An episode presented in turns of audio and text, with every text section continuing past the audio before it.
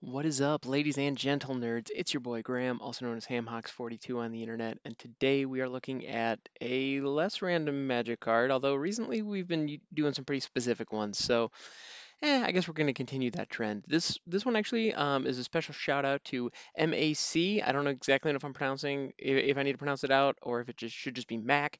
So Mac, thank you so much for the kind words on YouTube. I really appreciate it, my friend. We are just getting this channel off the ground and every little bit helps. So thank you for feeding the algorithm. And on request, we have Spreading Rot from Ixalan. So this is a sorcery. It is a common. Destroy target land, its controller loses two life. That is a really fun effect because, well, it's not fun for your opponents. However, this particular one costs five. So it's one of those situations. It costs four and a black.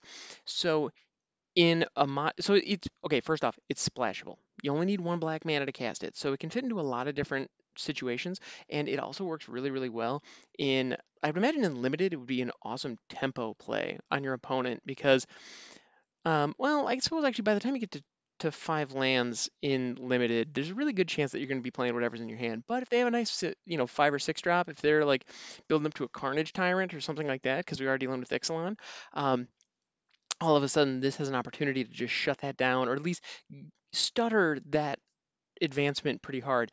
Also, it's really great if your opponent has only one land of a particular color. So if it's a three color kind of situation, um, and they're trying to trying to splash for something, this can just completely shut that down, especially in the early game. And again, in in limited, well, early game, it's it's five drop on its own.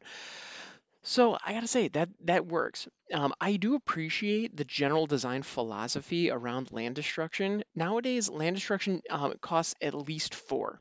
Like it just it has to. Like there are no cards that I can think of that can destroy a land um, on turn. Well, or that can destroy a land that cost three. I was about to say on turn three, but with things like Arboreal Grazer, turn three is the new turn five, so that's not really a good example. Yeah. That, anyway, so with spreading rot, the fact that it costs five, you really need to commit to it. So I wouldn't really run this unless it was in a situation where it's eh, you know it's in limited. Maybe I don't have a lot of good removal, and if I know there is a particularly pesky land out there, so if there is a rare land that could really mess up my deck strategy.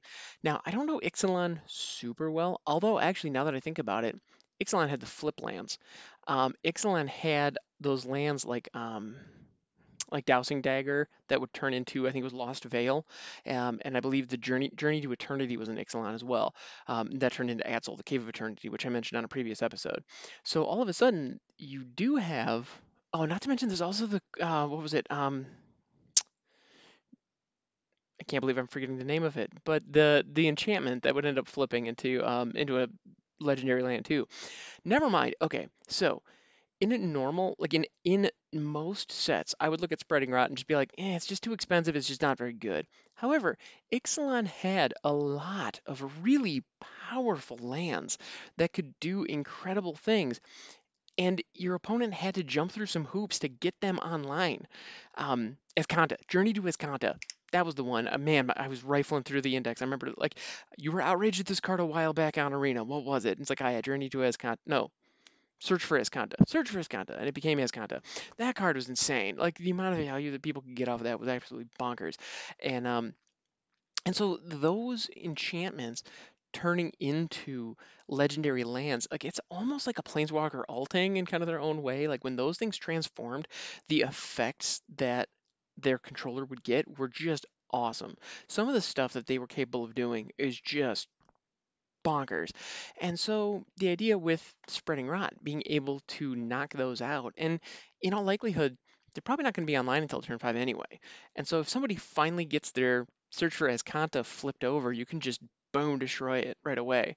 I mean, in Ixalan Limited, well, and the other thing about that is like a lot of those flip lands, you know, the cards that flip into lands are the rares. Like those are the big bombs that people are building around. And so to be able to knock those out right when they go online, that's actually pretty fantastic. Um, so I can appreciate that. There's definitely something to be said for it. Only thing, I wish it was an instant. The fact that it's a sorcery, mild bummer.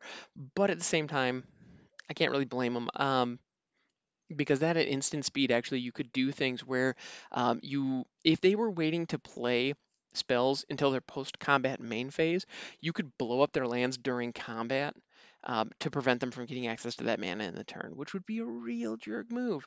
Um, yeah but at the same time it would be a clever way to leverage it if it was an instant. But wizards in their wisdom anyway Wiz- wizards decided that wasn't the case here and that makes sense. Um you know if you had access to that i would put this at probably an uncommon like if this was this exact same card except it was an instant i'd say this should be an uncommon at that point. Um and in the like and that's the situation where like in limited it could be really good because of the limited it's in which is great. Like that means that it's designed well frankly because wizards really focuses on the limited game when they're creating the sets cool. That means that they they hit the nail on the head with this one.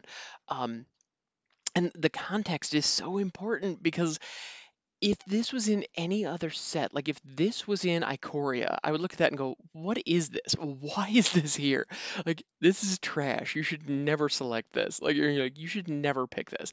But in Ixalan, it becomes a conditional removal spell that has an opportunity to really eliminate a bomb. Now, it is situational. Um, you know, I would love if this had cycling, but alas, it does not have cycling. Um, or any other way to really get value out of it um, aside from i guess that's the the two life loss does mean that it i mean that it's not uncommon for a game of limited to come down to two life. It's not uncommon. So to be you know it's one of those things if you top deck this and your opponent isn't running any particularly special lands just being able to blow up one of their forests or whatever and just killing them well, you know hitting them for the two um, there's nothing wrong with that. Like that is a viable strategy, know, or that is a situation you may find yourself in. It's not really a strategy. That's just a circumstance. Um, yes, and circumstances are not strategies. hmm Fun fact: you learn something new every day around here. Let me tell you. I'm tired. We're getting wacky. Anyway, so this is spreading rot from Ixalan. So Mac, thank you for pointing me in this direction. This is actually deeper than I expected to go on this, because um, when I first looked at it, it was kind of like, hmm, okay. You know, I was like, there's got to be something here. You know, what is it about this card that makes it special? And realizing the limited that it was a part of is really clutch. Like the context really makes this card sing, and that's cool. I can respect that. Also, we do have some flavor text because the the rule text itself only takes up two lines, doesn't even take up two whole lines. So what is the flavor text? What is this foul presence that defies the sun's cleansing rays? And that is uh, attributed to Itzama the Crested. All right. I mean, foul presence that defies the sun's cleansing rays. That sounds like, well, that sounds like spreading rot. That sounds like corruption. And the other thing that I find really striking about the artwork for this particular image or for this particular card. The picture is of clearly like a lush jungle, um, except in the very center are a lot of stalks, what appear to be trees or what were trees, like withered down and blackened. And that alone, like if I were to just uh, that alone, okay, it's spreading rot, it fits.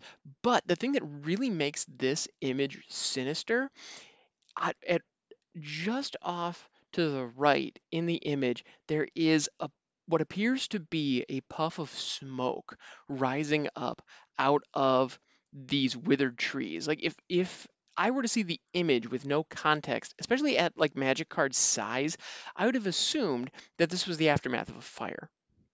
However, again, context is key. Looking at the name, spreading rot, and then looking at the trees themselves, you can see they're withered and pulled down and blackened but they don't appear to be burned. They're not ashen. And then you can see, so that little cloud of smoke, what is that? It's not smoke. If it's rot, then what we're probably dealing with is mold spores. And anyone who has ever had moisture issue moisture issues in their basement can tell you that is terrifying. Like the amount of mold uh, that must be growing out of this rotting portion of the jungle is really alarming. And the fact that it's rising into the air. So where's it going next? That's intriguing. I like that.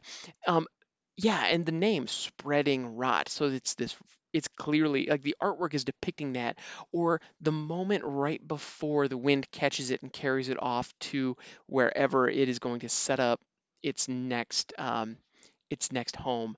That's like that's surprisingly sinister. The more I think about it, the more kind of that kind of gives me the willies. Um, and I can appreciate that. Like that's really well done. The one thing about the name, although actually, hmm.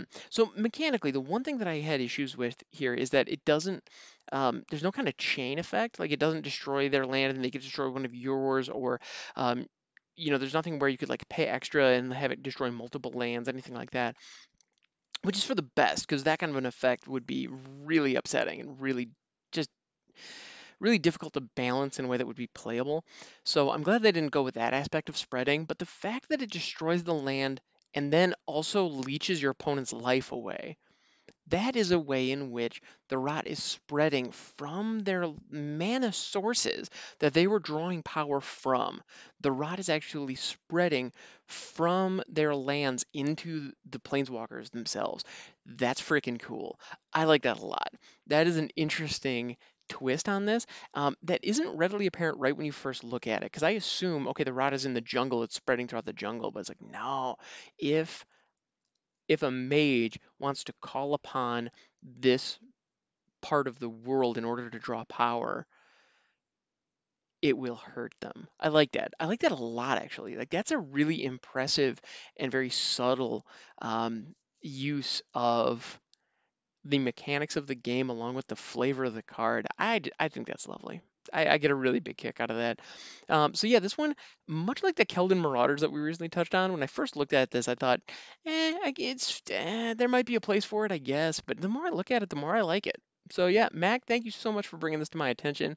Um, and again, thank you for the the likes and the comments. Now, if you are out there listening to this either on your favorite podcast app or on YouTube and you would like to request a card, I'm always open. Please don't hesitate to shoot me a message over on Twitter at Hawks42 um, or stop on over by my Twitch channel, uh, twitch.tv slash hamhawks42. I also keep an eye on the YouTube comments, so that is a good place to post something uh, and I will find it. Um, I can't monitor every single podcast catcher out there. So if you do want to leave a review, leave a comment, subscribe, tell your friends, I would greatly appreciate it because all of that matters. Um, and I do appreciate all of that. If you do leave a review and a comment on your podcast podcatcher of choice, um, I can't guarantee I'm going to see it, but YouTube, Twitch, um, even Discord, which there's a link in the in the uh, show notes if you want to have a conversation with me that lasts a little bit longer. Anyway, thanks so much for hanging out. You're the best and I will catch you next time.